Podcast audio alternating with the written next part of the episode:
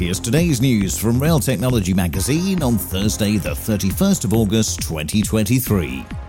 The Competition Market Authority has provisionally ruled that a proposed merger between Hitachi Rail and Thales UK would not harm competition for London Underground contracts.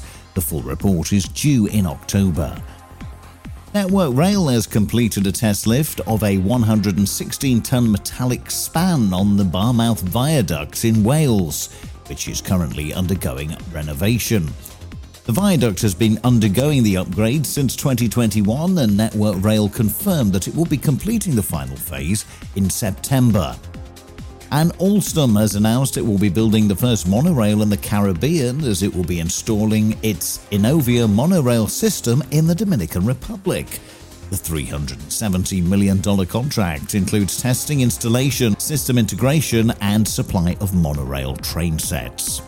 And that's the latest. Don't forget to like and subscribe to make sure you receive every new bulletin, and check out our stories in full on our website, railtechnologymagazine.com.